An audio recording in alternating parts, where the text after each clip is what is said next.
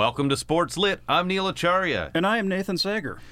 One and done, making the jump, whatever you want to call it. The reason a basketball player can enter the NBA draft after a season of college, or could have, straight out of high school at one time, is in essence because of one man Spencer Haywood.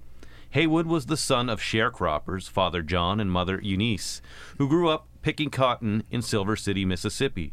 Sharecropping was a system of farming prevalent in the South following the abolition of slavery. The process involved working a plot of land, not your own, with a portion of your harvest going to the landowner, and the meager earnings in return allowed for the barest of essentials to live by. When you think of the term backbreaking work, this is it. In order to stay close to home in a time when straying too far away could mean trouble or death in the Jim Crow South, Haywood and his siblings improvised the game of basketball where the rock, might as well have been one. It was made of a croaker sack, cotton, and rags. It didn't bounce. They had to pretend it did. However, this game of make believe would lead to the real thing, and his journey to the hardwoods started as part of the Great Migration north. At the age of 14 in 1964, Haywood traveled first to Chicago and then to Detroit, where his talent first went on display at Pershing High School with coach Will Robinson, who would become a lifelong friend. Next came junior college ball, which led to starring on the 1968 U.S. Olympic team in Mexico. Division One followed, and then a pro career, which started out sensationally in his rookie year with the ABA's Denver Rockets. Everything but the contract he signed, that is. And so, a Maverick owner from a rival league you may have heard of, the National Basketball Association, was ready to rock the boat in his own waters to obtain Haywood, and Haywood was more than willing to embark on the voyage. Essentially, Haywood challenged the NBA rule that a player had to wait four years after graduating high school in order to be eligible to play. The challenge went to the Supreme Court, and in March 1971, roughly three months after Spencer signed in Seattle, the ruling that the NBA regulations violated the Sherman Antitrust Act by a district court was upheld by the highest court. Instead of revelry, revelry, though, a lot of his peers felt lost because of it. It can be argued that the ruling helped the league in the long run by bringing in an influx of young talent, such as Phil Chenier, or as we may call him up here, Phil Chenier, um, Bernard King, and later Magic Johnson, James Worthy, and Michael Jordan, who would help save the NBA. Remember, the league was waning in the 70s and early 80s. The decisive Game 6 of the 19, 1980 final was broadcast on tape delay. Today, it probably rivals soccer as the most popular team sport on earth. Sadly, Haywood's story weaves through these problematic, waning, pro- waning problematic years as well, as the glam coke use of the 70s turned into the epidemic of the 80s when it started to be free based, cooked, and smoked as crack. That's right around when things fell apart for him, and is a major thread in a book about his career, The Spencer Haywood Rule Battles, Basketball, and, making, and the Making of an American Iconoclast, which was released on October 6th. The scarlet letter of drug use stayed with him in large part because the NBA held him up as an example because he was so good. When even though he was he was far from the only player that was you know caught up in any of this, and there's there's players that ended up on the wrong side of it, like Marvin Bad News Barnes, who uh, Karl Subban spoke about in season two, episode one, as the player he looked up to as a young man wanting to play professional basketball. Remember The Last Dance? What Jordan saw in that hotel room during the early days with the Bulls? Well, that is what the NBA wanted to clean up. And Haywood was swept out in the process, and for decades it overshadowed his willingness to challenge the power structure and uh, basically be- being the pivotal man in shaping the high flying NBA we see today. Uh, but with the passage of time, we now see things clearly. And while the class of 2015 uh, Hall of Fame power forward is still not asking anyone to forget that his name is tied to a low point, uh, he also wants people to remember why he should know it in the first place. And for the NBA to put some respect on it officially. Indeed. Yeah, well, here we juxtapose uh, things in sports, uh, uh, you know, rules that are named after a person such as rules that are named after a person. There's a progression. Uh, we'll start with hockey because we're Canadian. The Gordie Howe hat trick, where you know, which is when a player gets a goal, an assist, and a fight in the same game. Gordie Howe actually only had one of those in his 32 season uh, pro hockey career. You know, baseball's got the Tommy John surgery, you know, the surgical procedure that restores throwing arms, but Tommy John didn't actually invent it. He was just the first player to, you know, brave going under the knife. And I'm not going to do football because it has too many rules, and they have new seem to have new ones every week. Uh, but in the instance of our guest today, in order for the Spencer Haywood rule to, you know, enter, re-enter the lexicon, uh, he and Mark J. Spears and Gary Washburn actually had to write a book of that title to remind sports fans of his stand in the early 70s that Neil introduced. At, at a time when I think the economics of the business of games was finally being dragged into the 20th century.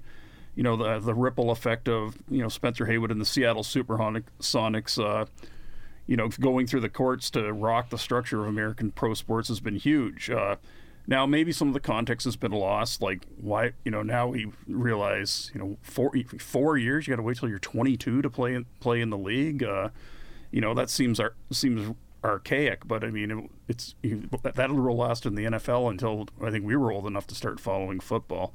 Uh, you know, that also seemed archaic was, you know, the reserve clause or the option clause that the pro sports industry interpreted to mean as we hold your playing rights forever and if you don't sign on the dotted line for whatever your benevolent employer deigns to pay you, we'll just auto renew you at 90% of what we paid you last year.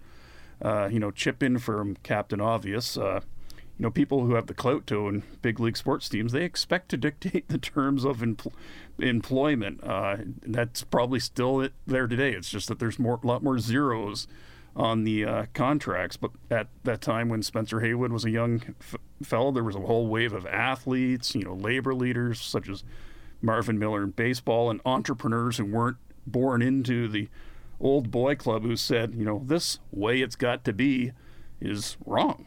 And that fight is, you know, endless and it's still, you know, it's still going, obviously still going on today. And here we have to think of like, you know, who takes up the fight and where they are in their life. Uh, you know, the business person who decides, okay, I'm going to go start my, you know, start a rival league, and the labor leader who, you know, go, has been through, you know, a bazillion, you know, arbitrations and strikes. They're, you know, probably, you know, established in their life. They're 40, 50 years old. You know, uh, the great Oscar Robertson was 32 years old and, you know, 10 years into an inner circle Hall of Fame NBA career when he took the league to antitrust city over the option clause, which led to NBA free agency.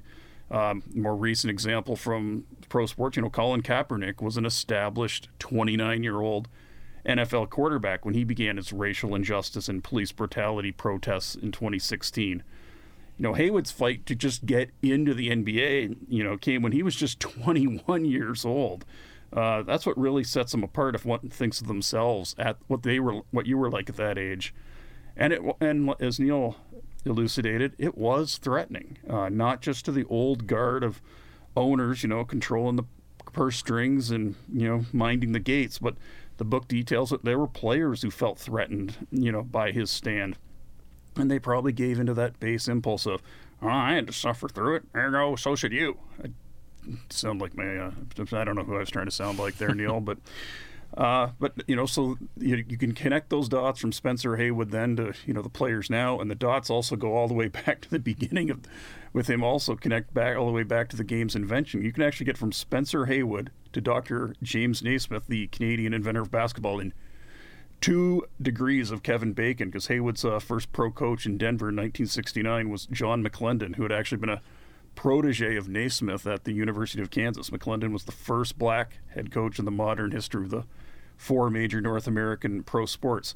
So there were, you know, before reading this, there was a lot I honestly did not know about, you know, Haywood's actual career. I sort of knew 68 Olympics and being the first hardship player and but you know the thumbnail sketch of him was basically just the start of his career and kind of like the wind down portion of his NBA career that you talked about, Neil uh, sort of knew how his, you know, he was, you know, the guy who, you know, put the 68 U.S. Olympic basketball team at a time when only college players could represent the U.S., uh, put them on his back and how that was going on. Well, well, you know, John Carlos and Tommie Smith had their black Love protest and how Haywood was the guy who sort of stepped in when, when Kareem Abdul-Jabbar, who was, you know, the best college player in America at the time, you know, joined into, you know, Dr. Harry Edwards' black athlete boycott you know, definitely parallels to, you know, what events in 2020. And you think of, you know, Maya Moore pausing her WNBA career to, you know, get, get, a wrongfully convicted prisoner release, or Renee Montgomery and all the WNBA players who really drove the social justice strike in sports on August 26, 2020.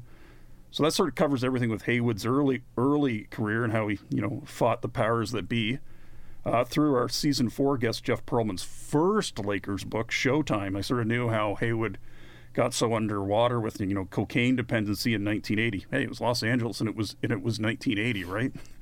Uh, that the Lakers actually had to move on from him in the middle of the NBA Finals.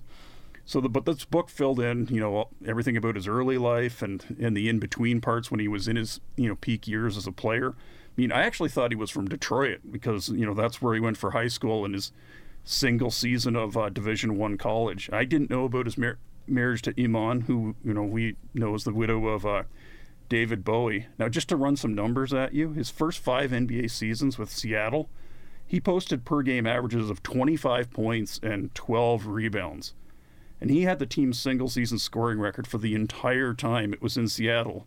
Kevin Durant did not break it until after the franchise moved to Oklahoma City. And Haywood still holds the Sonics slash Thunder record for rebounds per game in a season.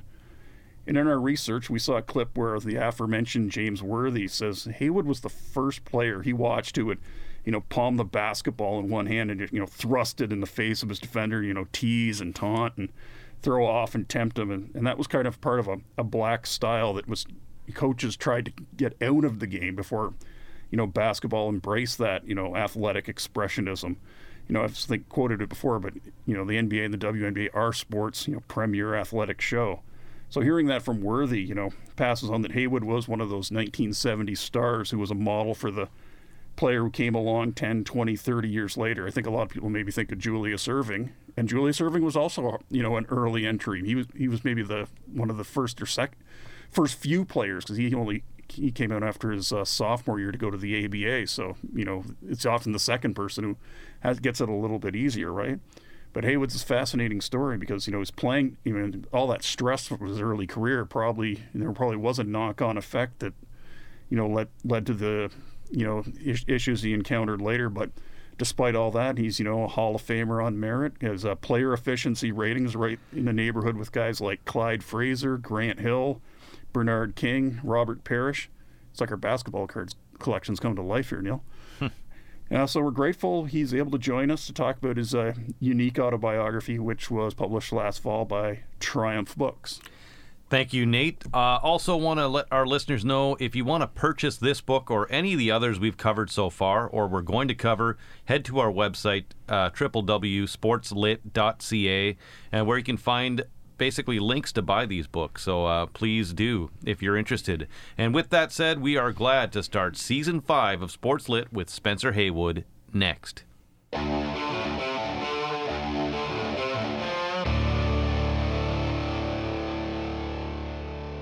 And welcome back to Sports Lit, Nate. Uh, we are ple- we have the great pleasure of being joined by Mr. Spencer Haywood. Mr. Haywood, uh, welcome in, and I'd like to just get right into the questions, if that's okay. And and uh, you know, we, me and Nate both read the book as we always do, and um, you know, I wanted to know, you know, first and foremost, we know that we were going to talk a lot about the Spencer Haywood rule, but I want to I want to ask you about your skill set. I want to I want to to describe to people that may not know of you. What was your skill set on the floor? What made you so dominant as a player? Well, let, let me start a little early in my career because a lot of my stuff happened when I was a teenager or, or thereafter. Um, in 1968, I was the youngest player to ever be picked for the U.S. Olympic team.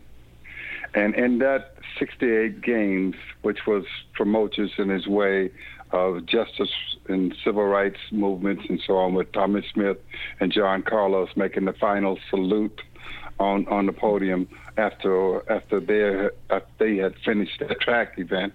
Um, but I started in '68 there, and, and I was 18 when I was chose for the team. I turned 19 before we got down to the to the big game, and um, my game set was I was replacing Kareem Abdul-Jabbar, who boycotted the '68 Olympics, or he chose not to go and, and work with kids in Harlem.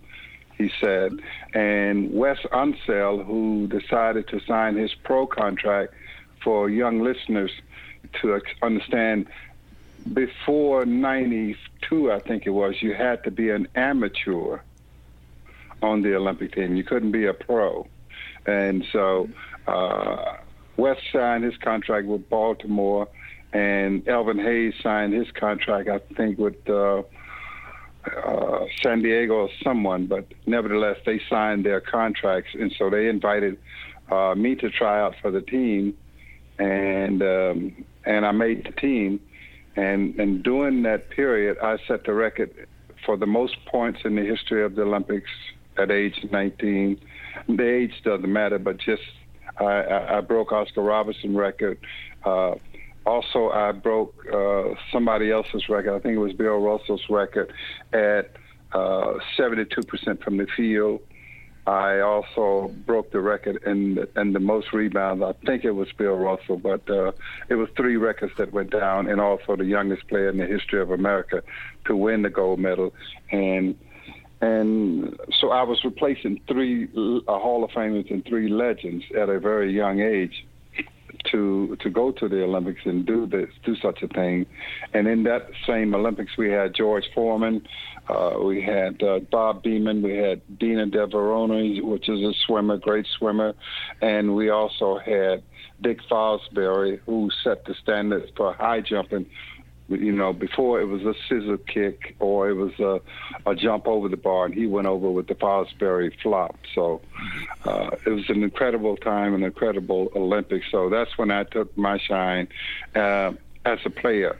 And even before that, I had taken some shine in Detroit because we didn't have, we were uh, screened out of going to the state champions for years, for 35 years and when I came up from Mississippi, Will Robinson, who then was my coach as well as my guardian, uh, looked after me completely and said, "Look, we got a chance to win the Class A state championship.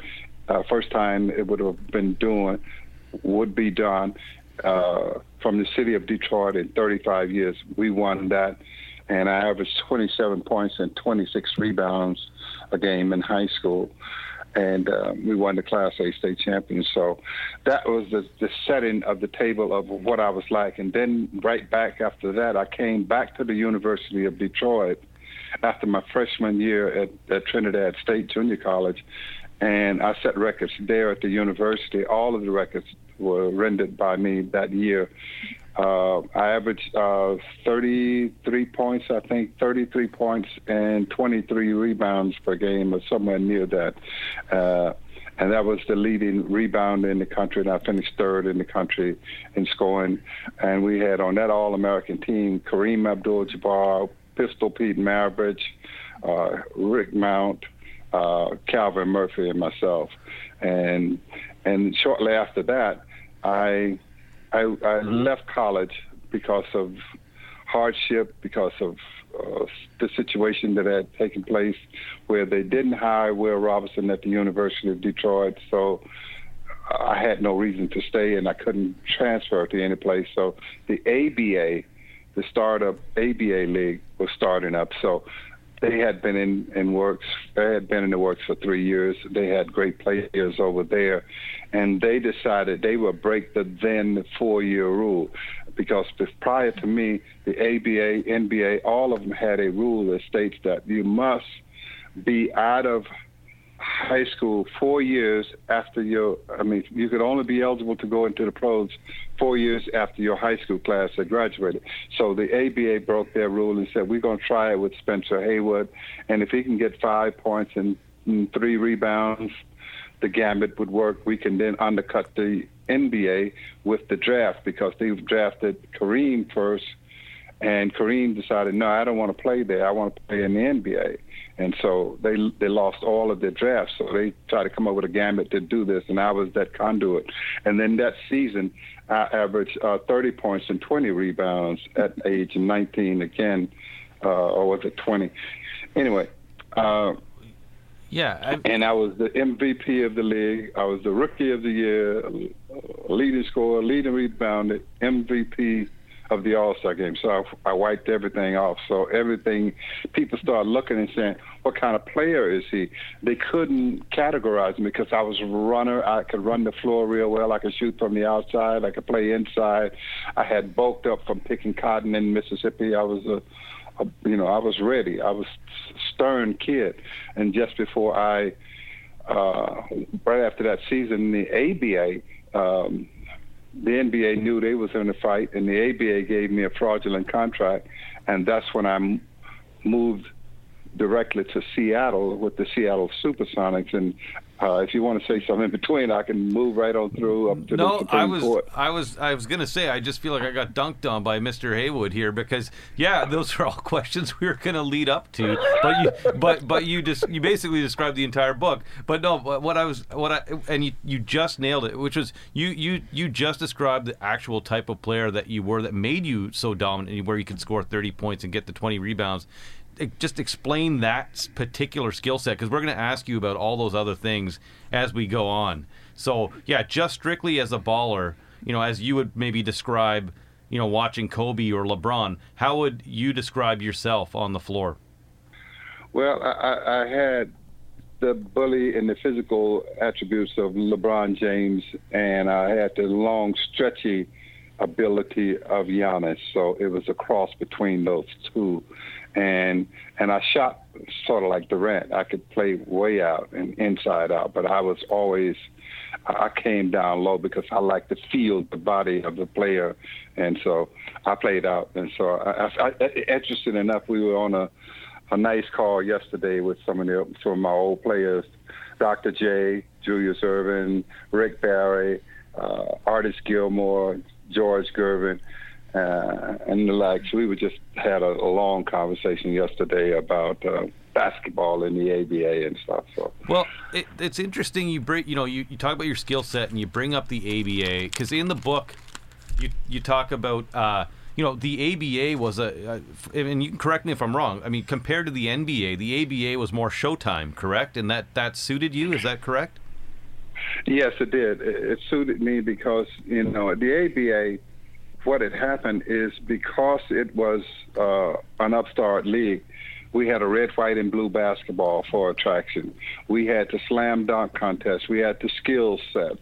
We had, and we had a three-point line. The NBA didn't have a three-point line, so to push the ball up the floor and to see guards pairing out to the to the three-point line for the shot or the forwards out there, uh, it was an incredible style of play. It was fast. It was emotional and we had to sell our product. So uh, it was theatrics to some degree, you know. And they looked upon it. I remember the Celtics uh, coach and general manager Red Auerbach. Well, they just playing alley ball is what they're doing. They are not. They're not real basketball players. I can't wait to scrimmage them in the summertime. And lo and behold, he did, and they lost. so so they was like, "Oh, okay, I guess this is true. We got to do something about this league." Yeah, yeah. So, uh, you remind me of the movie Semi Pro, and they they get the guy who was yeah. on the Celtics, and he's not, you know, yeah. How how how how much does your book sort of uh, give the you know paint the picture of how there was that sort of culture conflict between you know the established NBA and these you know the this athletic uh, athleticism because, was coming you know, we had, NBA. Yeah, we had all of us. Rick Barry had left the uh, NBA and came over to to do his thing, and his his owner was Pat Boone. the owner of, of his team was Pat Boone, and uh, it, it was just uh, you know we could grow our hair. Back then, you know, you couldn't have an afro and you couldn't have uh, big handlebar mustache. You couldn't do that, nor could you grow your, your if you were white, you had a, a mullet or your hair down your back a little bit. You couldn't do that in the NBA. It was like not a written rule, but you just didn't see it. And so over in the ABA, we we tried to grow our afros, afros to the highest of heights. Thus, Julius Erving and and Darnell Hillman and all those guys who had the fro. Artis Gilmore had the big fro, and and then we had the flares, bell bottom pants on. Of course, the NBA guys was like that, but they were a little bit more refined because we were early out of uh, college. We were like maybe one, two, three years out of uh, you know in college, and those guys had spent four years, so they were like you know like Republicans and Democrats. they were conservative. yeah, and how yeah. Now, Spencer? How did you and Gary Washburn and Mark J. Spears, you know, connect to work on this book about your life?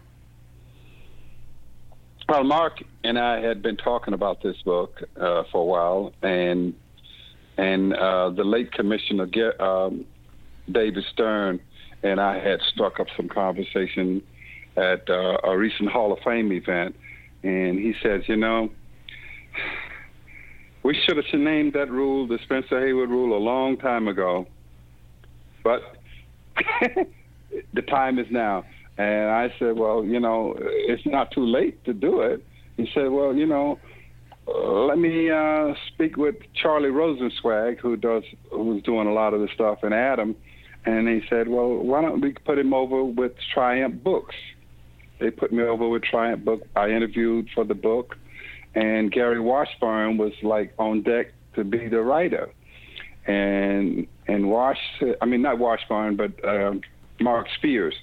So Mark uh, said, "Oh yes, I want to do this book. This story is so unbelievable." And we had talked about it beforehand in, in the summer league, just kicking it. And so that's how the book came together. And and Gary Washburn came on because Mark Spears had a wedding. Uh, uh, he was getting married, so you know he had to have some help. So that's why the, the second writer came on board, Gary Washburn from the Celtics. no, that's, we, that's no, I'm from the Knicks. Come on, from the Lakers. Come on, it's the way it is. Um, Celtics. we, it still resonates to this day. Um, you know, no, no if, if, you know, we, like I was talking to Larry Bird, and he always said, "Why do you always say that?" And I said, "Because of the radio announcer, uh, the TV announcer, Johnny Most, I think it was." Oh yeah. He was the broadcaster for the Celtics. Ah, oh, the Celtics, the Celtics. Nah, nah, nah, nah. I, I, got a Johnny Most story, but I'll save it for the end. Okay, J- Nate's okay, going to share a Johnny Most. Now you know what at I'm talking end, about. At the end. um, uh, so yeah, I'm going to continue on. We're going to talk about the Haywood Rule as well, um, but we're we're progressing here. So in terms of your roots, and you talked about it um, already. Um, you know, you improvised basketball in your backyard. Literally, you were imagining bouncing a ball. Uh, I wanted to know at that time in the South how popular was basketball compared to baseball and football, and you know what kind of how did you become aware of and basketball? Golf. No, of no basketball. Uh, it, when you first started playing basketball, you were improvising. So, uh, you know, with the Croker sack. So I just wanted to know how popular basketball was in the South compared to baseball and football. Well, it, it wasn't popular. Uh, my first love in sport was golf because I was a caddy at the country club near our home.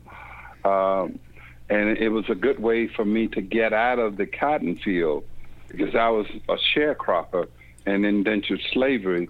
And I want your audience to understand that, you know, yeah, in the 60s, uh, black people in America could not, uh, you couldn't leave the farm. You had to work the farm. You had to pick the cotton. You had to plant the cotton. You had to uh, chop the cotton. You had to, your whole world's around this cotton field. And so you work from sun up to sundown, as a young person because no one had a babysitter at home. So you were born strapped on your mother's back, and you go right back out into the field with everyone else, and you learn to do that as a kid. And so to me, I always thought it was like pretty hard work, but I did want to be the best cotton picker in my family. I wanted to be the best cotton picker in the county, and I was looking at like, let me get that medal as the state best and it was just one of those things because my brothers we were all in competition and my sisters so i wanted to be the best so uh my mom said when we had downtime you boys you want to make yourself you're always trying to play basketball with the cans and other things i'll make you a basketball because we didn't we were dirt poor we didn't have no money so she decided well let's put together some cotton in this ball and we'll put in some clothing in here and here there's a basketball for you But just remember, it can't bounce. So you got imaginary you're doing a bounce and, and take two bounce, call it out. We've set up the rules. Call out the bounce, one, two, make the pass, cut, and make the basket. And you never missed the basket because the basket was made out of a, a barrel rim. So it was a big old basket with a backboard, and you throw it up there, it stuck and fell through. So we improvised and we played. We didn't we didn't see basketball, but we could hear it sometime on the radio. We could get it in on our radio down there, and it always was the St. Louis Hawks. Uh-huh. Uh, so you, you you had that voice of, of the game, and then my brother who had went up north to be raised with my aunt, he ended up being um, a high school great in Detroit, and then he was off to college at Bowling Green State University. So it was like it was in the family, and and so people were looking at us how we were growing, and I was just growing so tall and so fast. They were like, you know, this guy could be a basketball player. But I was like, I want to play golf. No, there's no golfers. You can't even play on the golf course you, you, you you're working on. And I was like, yeah, you're right, but we play every morning. Nobody's ever seen us. So, so and then my baseball career ended early because I was playing baseball with my brother Andrew, which is was my nemesis throughout my life. He beanballed me.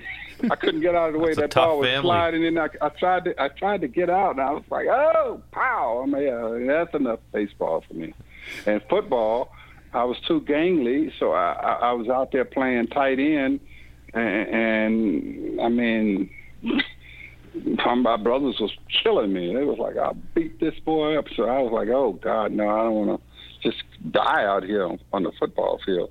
So basketball was like the last thing. So then I gravitated to it really well. I mean, Oh, once yeah. we got a ball that could bounce, because we lived near the garbage dump, so we picked up a basketball, put a patch on it, and I remember that first ball is a V O L T vault, mm-hmm. and you put a you put a patch on it, and then we got a basket. And we made our own baskets, and boy, did we play and we play, and we got in so much trouble because our field work got ne- neglected, everything. And what was happening in the fields is I was I was picking with both hands, and so I got hand hand and eye coordination automatically. I was pulling the sack of a hundred pounds at age ten and twelve, so my legs and my body was built like a you know yeah, I was doing man work, so you were built like a man. So um, and, and then here I come to high school, and I was playing junior high school ball on on, on the mm-hmm. high school team, and and then they decided, well, no, we, you know, he's got to get out of here because they're going to put him in jail in Parchman Prison or whatever, and make him stay on the mm-hmm. farm forever because he's a big growing guy. So you, you got to keep that farm hand in check. So they did put me in jail for one night, and once I got out of jail, my mom said, "You got to go up north, baby. You can't stay here." And that, And that so they put me on the bus, and here I am. and, and- yeah, and, and what a story, and that's part of the, the Great Migration. But Nate, yes, please go ahead. Yeah, no.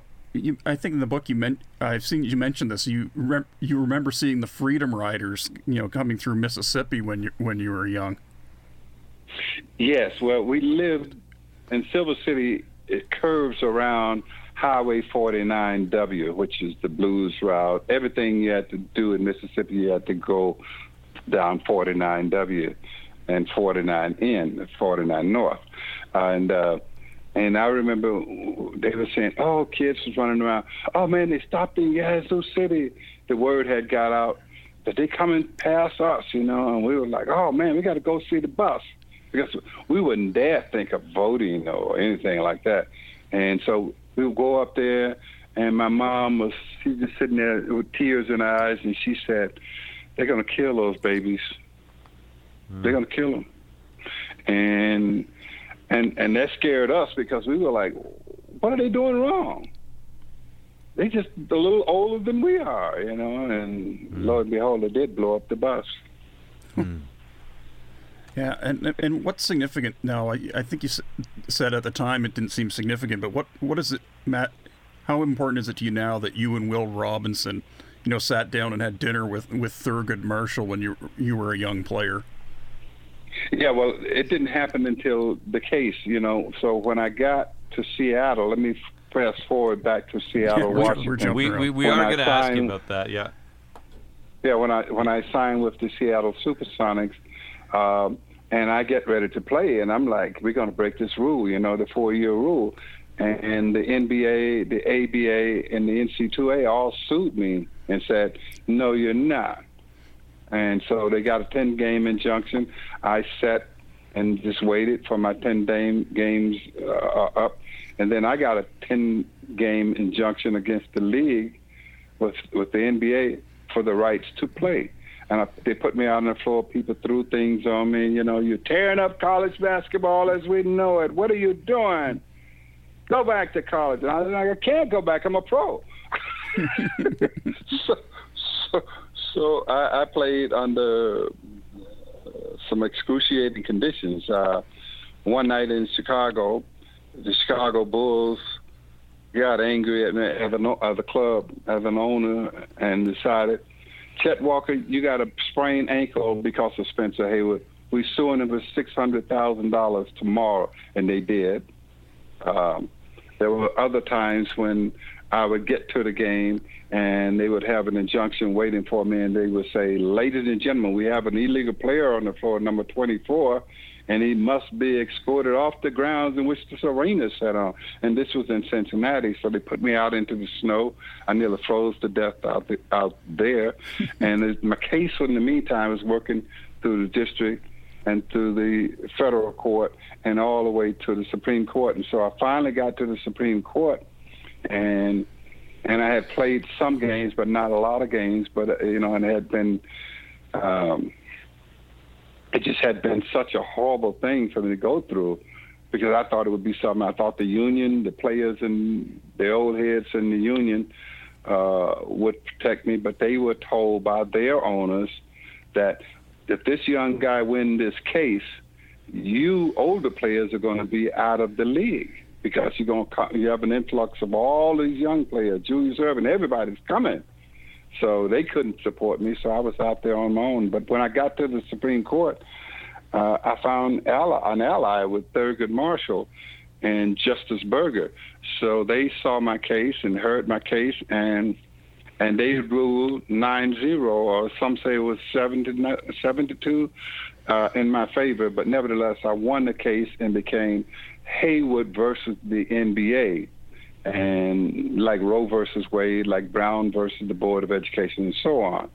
And um, and and then after the case, I was playing the Baltimore Bullets, and Thurgood wanted to have a little chat with me after the case, see how I was doing, because he ruled. They wrote the ruling under the Sherman Antitrust Act that you cannot stop a young player from making a living because we have like we have in hockey you can come when you want to. Baseball you can come when you want to. Tennis you can play when you want to. But because of the revenue that is driving the universities there's this blind rule that you set up that you have to be four years past me in order to uh, go into the NBA so um, we we set up this dinner and I'm like, you know, and Will Robinson came in town because he knew all knew the justice. They they had known each other before, and that's what he was saying all along. If we can get to the Supreme Court, we'll be all right. And so I was sitting there just having my my dinner. You know, I wanted, you know, I wanted to see how many steaks I could push down that night, and I was eating my filet mignons, and and Thurgood kept telling me about, you know, son, you're gonna be ostracized for this. You got to you must be prepared now. You won the case but you, you know the battle might be might not be over. You they might not ever give you credit for what you have done. I took it so lightly and to this day march 1st 1971 to right now it's been 50 years and no player I've, I've made in player revenue salaries from 71 until today somewhere near 30 billion dollars in player revenue for players. Because I'll give you an example. For a guy like LeBron, he missed four years of college. He gets like say 50 million a year. That's 200 million dollars extra. That's 200. Uh, that's four years extra on your playing legs. You're, you're playing what, what drives you, your career. So, um, and they just don't know who I am. So that's why David Stern said, let's try to see if we can let's just name the book the Spencer Haywood Rule.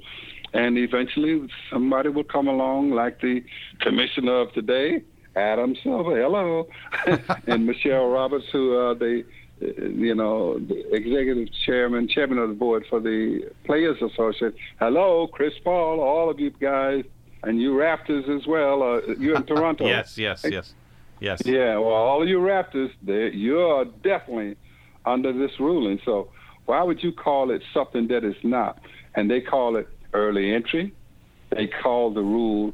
Uh, or what is the other one? Early entry. hardship. Uh, hardship. There was one the and done. hardship. The hardship. Yeah. Uh, and one and done. I'm like, what kind of rule is that?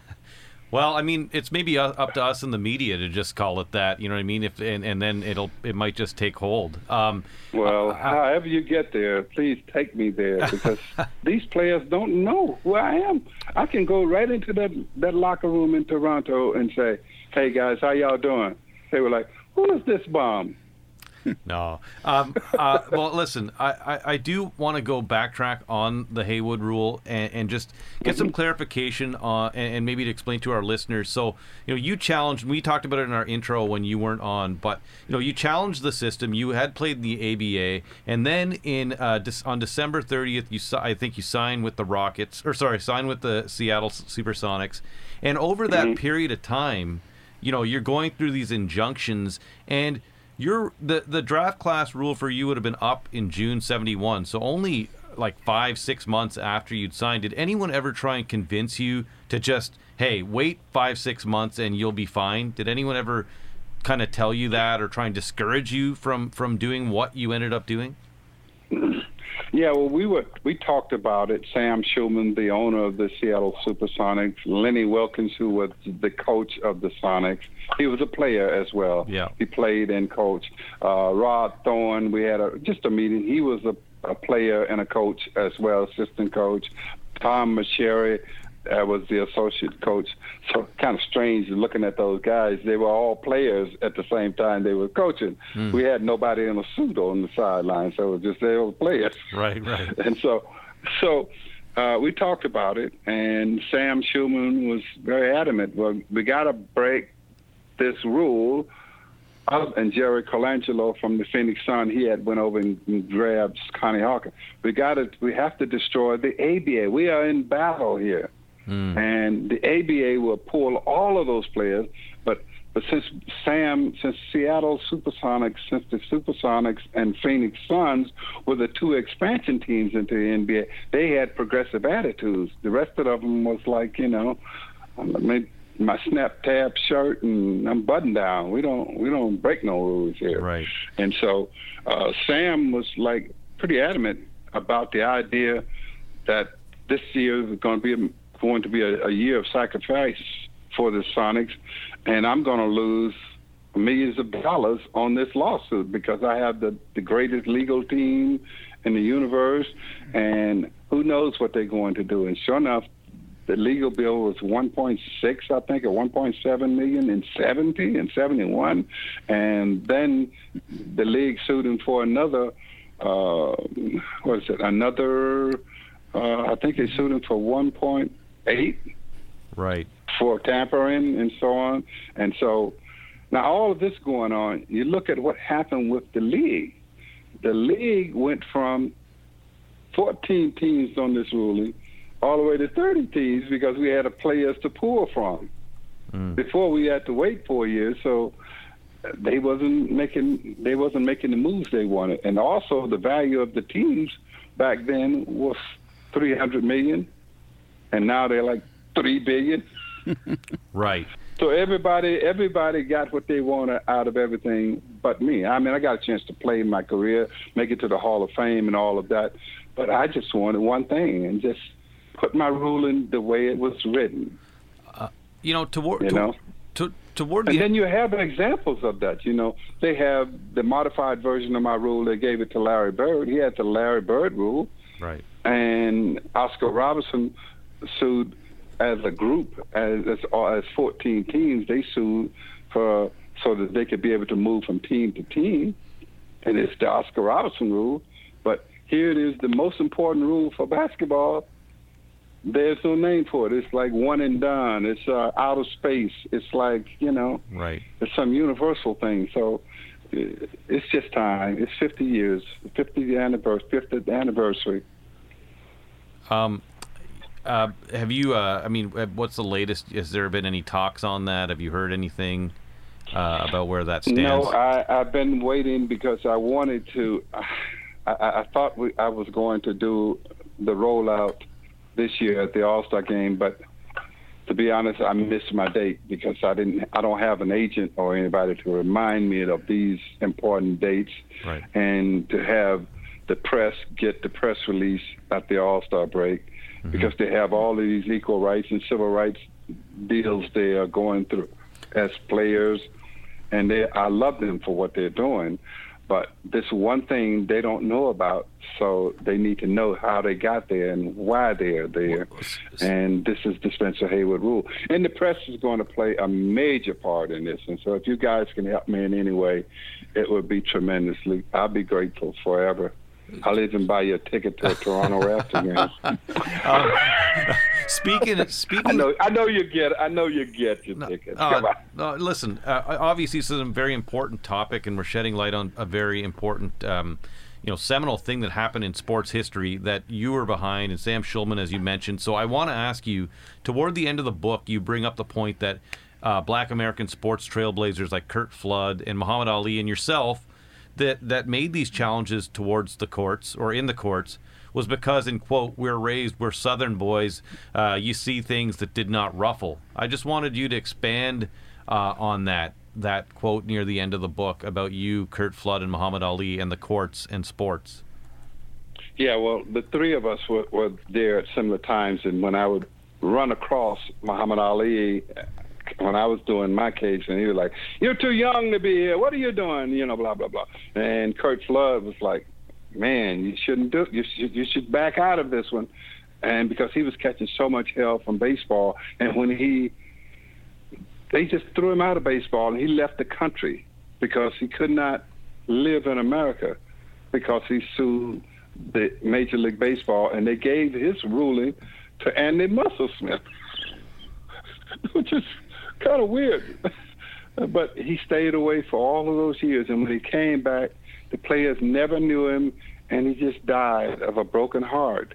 Uh, Ali did all of this stuff for America, standing up against the war and all of that stuff, and until he got real sick, that's the only time they appreciated him. Before that, he was a militant. He was this outcast. And then for me, I faced the same thing. And we are all Southern boys and Southern gentlemen, or Southern guys. But, you know, we saw all of that. And Rick Welts from the Golden State Warriors, he made it very clear. And he succinctly did a, a good statement about once we were doing a, a show together. He said, Spencer was cut out to do this because he was he had seen all of the adversity as a young player, as a young person in Mississippi. So when he saw it in the NBA and saw it how it was happening when they were throwing injunctions against me and stuff, it didn't it didn't bother me as much as as a northern black person would have because I lived through all of the things in the South. When they called me the N word, I was like, oh, that used to be my name, and so it wasn't like, you know, it wasn't that hard. And Rick Welts, who is, you know, he's the general manager and I think CEO for the Golden State Warriors. They've won six together up there, or five, whatever tournaments, how many championships they won. Right. Rick and I was together when I was in Seattle. He was our ball boy. Right. And because I was 19 or 20 and he was 15, we hung together. I didn't hang out with Lenny and those guys. They were older. They were drinking beer and stuff. You know, hey, oh, I, I want to hang out with somebody else. And so we would hang out and go over to the University of Washington and walk the campus and do all of those things as young people would do. And he'd know me from that experience because he went through it with me. And so, yeah. Uh, and the same thing with Jackie. You know, Jackie Jackie Robinson was a Southern boy. Right. So more w- Yeah. a, a willingness to, to just to just challenge, yeah, I guess. in- in- Yes, because you know you're taught right and wrong and down there. You don't like analyze things. You know, it's like black and white, right and wrong. So Right. it's that kind of that kind of thing. So Okay. Yeah, and I'm then- just grateful to be from the South. Yeah, and now I th- sort of got the sense from the book that you know your first five years in Seattle, you- love Seattle, but I kind of wondered, Spencer, how did like all the stress of having of taking on the system, like, did that that sort of start to catch up with you as you moved on in your career through the Knicks and then the Lakers? Yeah, it caught up with me when I got to the Lakers because I, I was I was still ostracized throughout my career because I would be like the MVP of an All Star game in Seattle, and they would take the trophy out of my hand and say, "Let's give it to Bob Lanier." so you know, uh, like we had like three. Uh, I run. I would be the runner-up for MVP, and it would be like Nate Archibald, Kareem Abdul-Jabbar, and myself. And I had the best year. Man, it's Archibald's the year. Then the next year it's Kareem's year, you know. So I I had to deal with all of that. And then what had happened is all of the stuff that I went through during that court during that court battle, and so much anger, so much hate, and stuff that was thrown at me. And then as a kid, so much was thrown at me.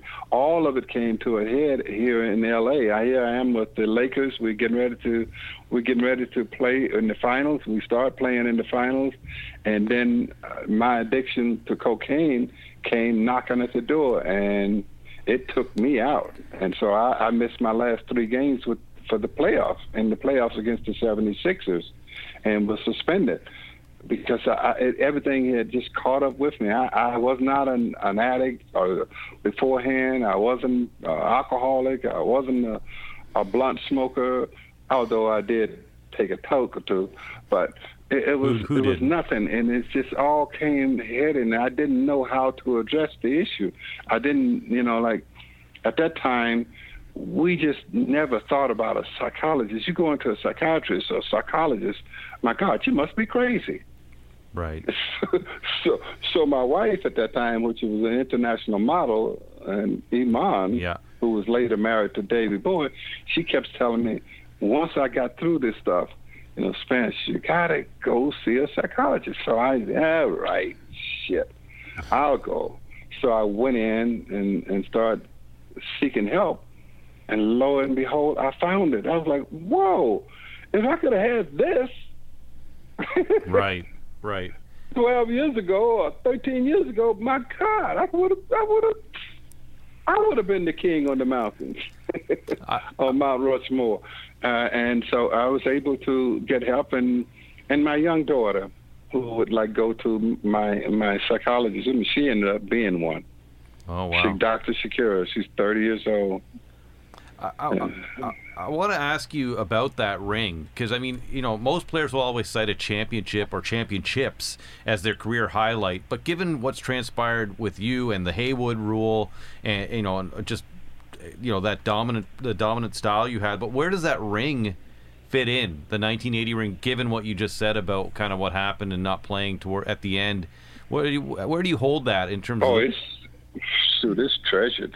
Okay, so so we all lovey-dovey nowadays. Me, Kareem, and Magic. So they get me every year at the All Star game, and they just wear me out. You messed up our five game, five ring winning streak with your crazy shit. So I was like, okay, yeah, I did. I, I, I screwed up the run because we were planning on like we're gonna take this this these championships for the next six years. We got them, and uh, so I kind of like screwed it up. But uh, that ring is very important. I have on uh, my other ring as well, my Hall of Fame ring.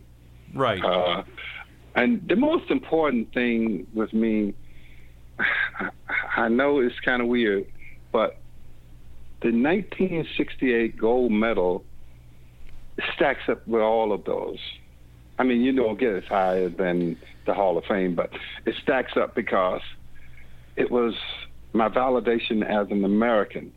And and when they put that gold medal on my neck, and three years before, four years before, I was indentured, I was an indentured slave in Mississippi, right. and I rose all the way to the top to save America, in this Olympics and this trying time of 1968 Olympics. So when I when they put that medal on my neck, I just melted. I, I just flashed in my head, you know, man, isn't isn't America great or North America? It is so wonderful. Yeah, and, and So it's, go that's, ahead. and we don't hear about that enough, you know.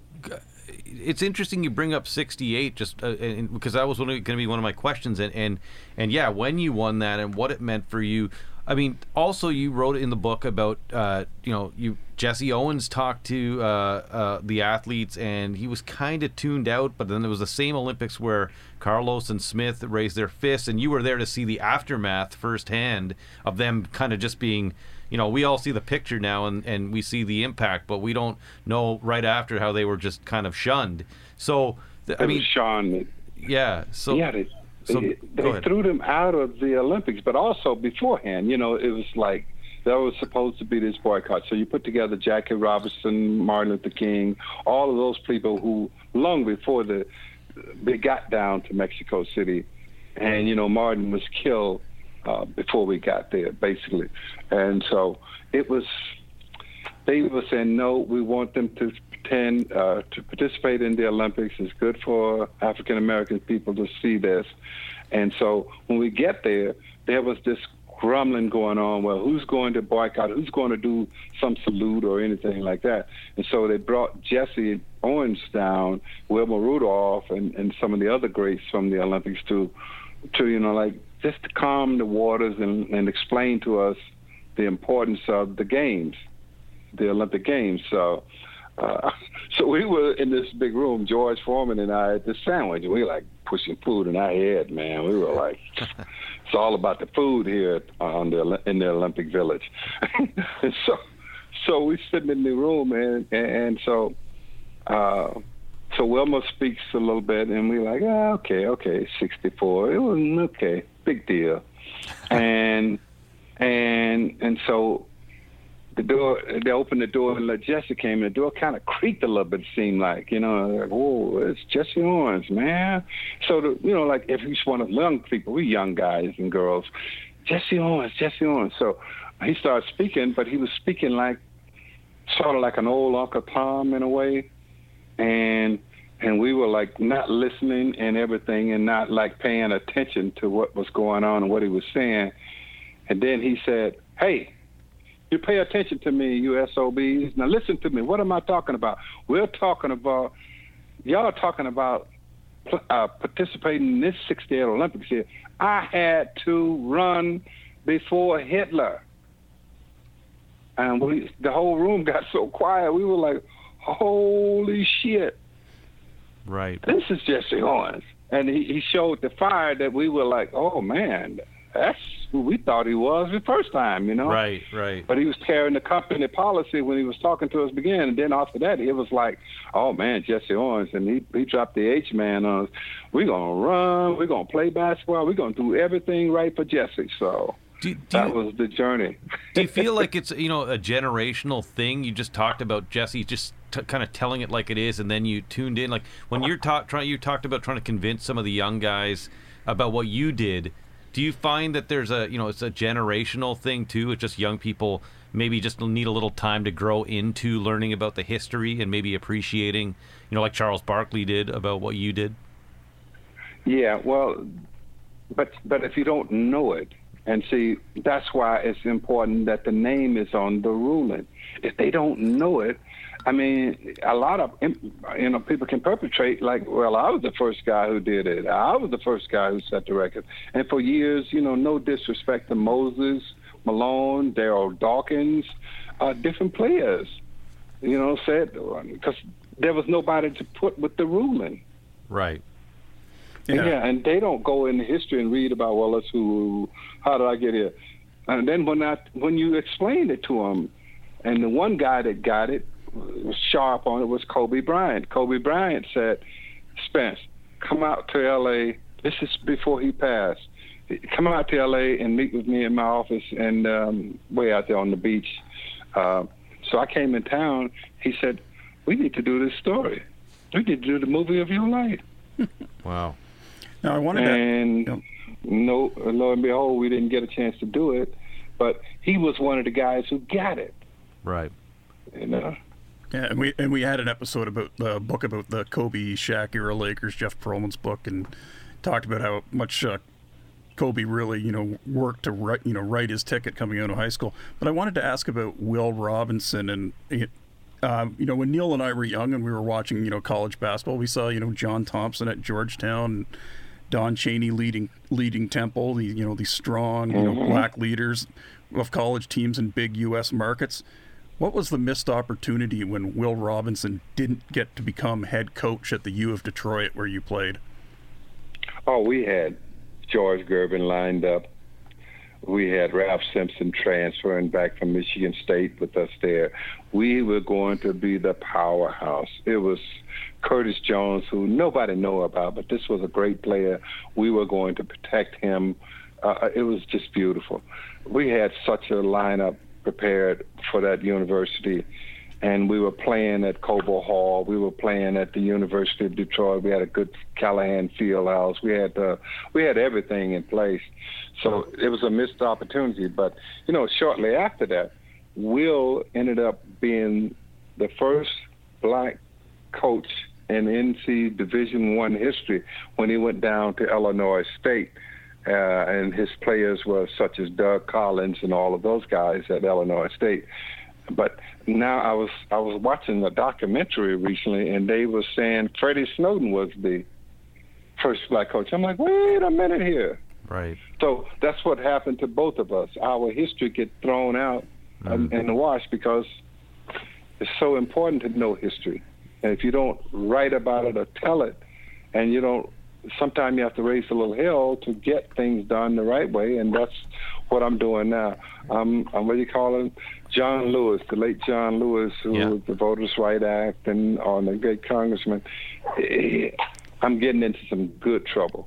Right, right. Good yeah. trouble. Nice. You know, you know what, um, Mr. Haywood, because we, we, we, are just running up against time here. I want to ask you a, a final question, um, and mm-hmm. that is about your time as the chairman of the Retired Players Association. And what what was interesting to me was, you know, you, there's a in, there's a part in the book at the end talking about the N the the NBPA, so the NBA, you know, what our Players Association.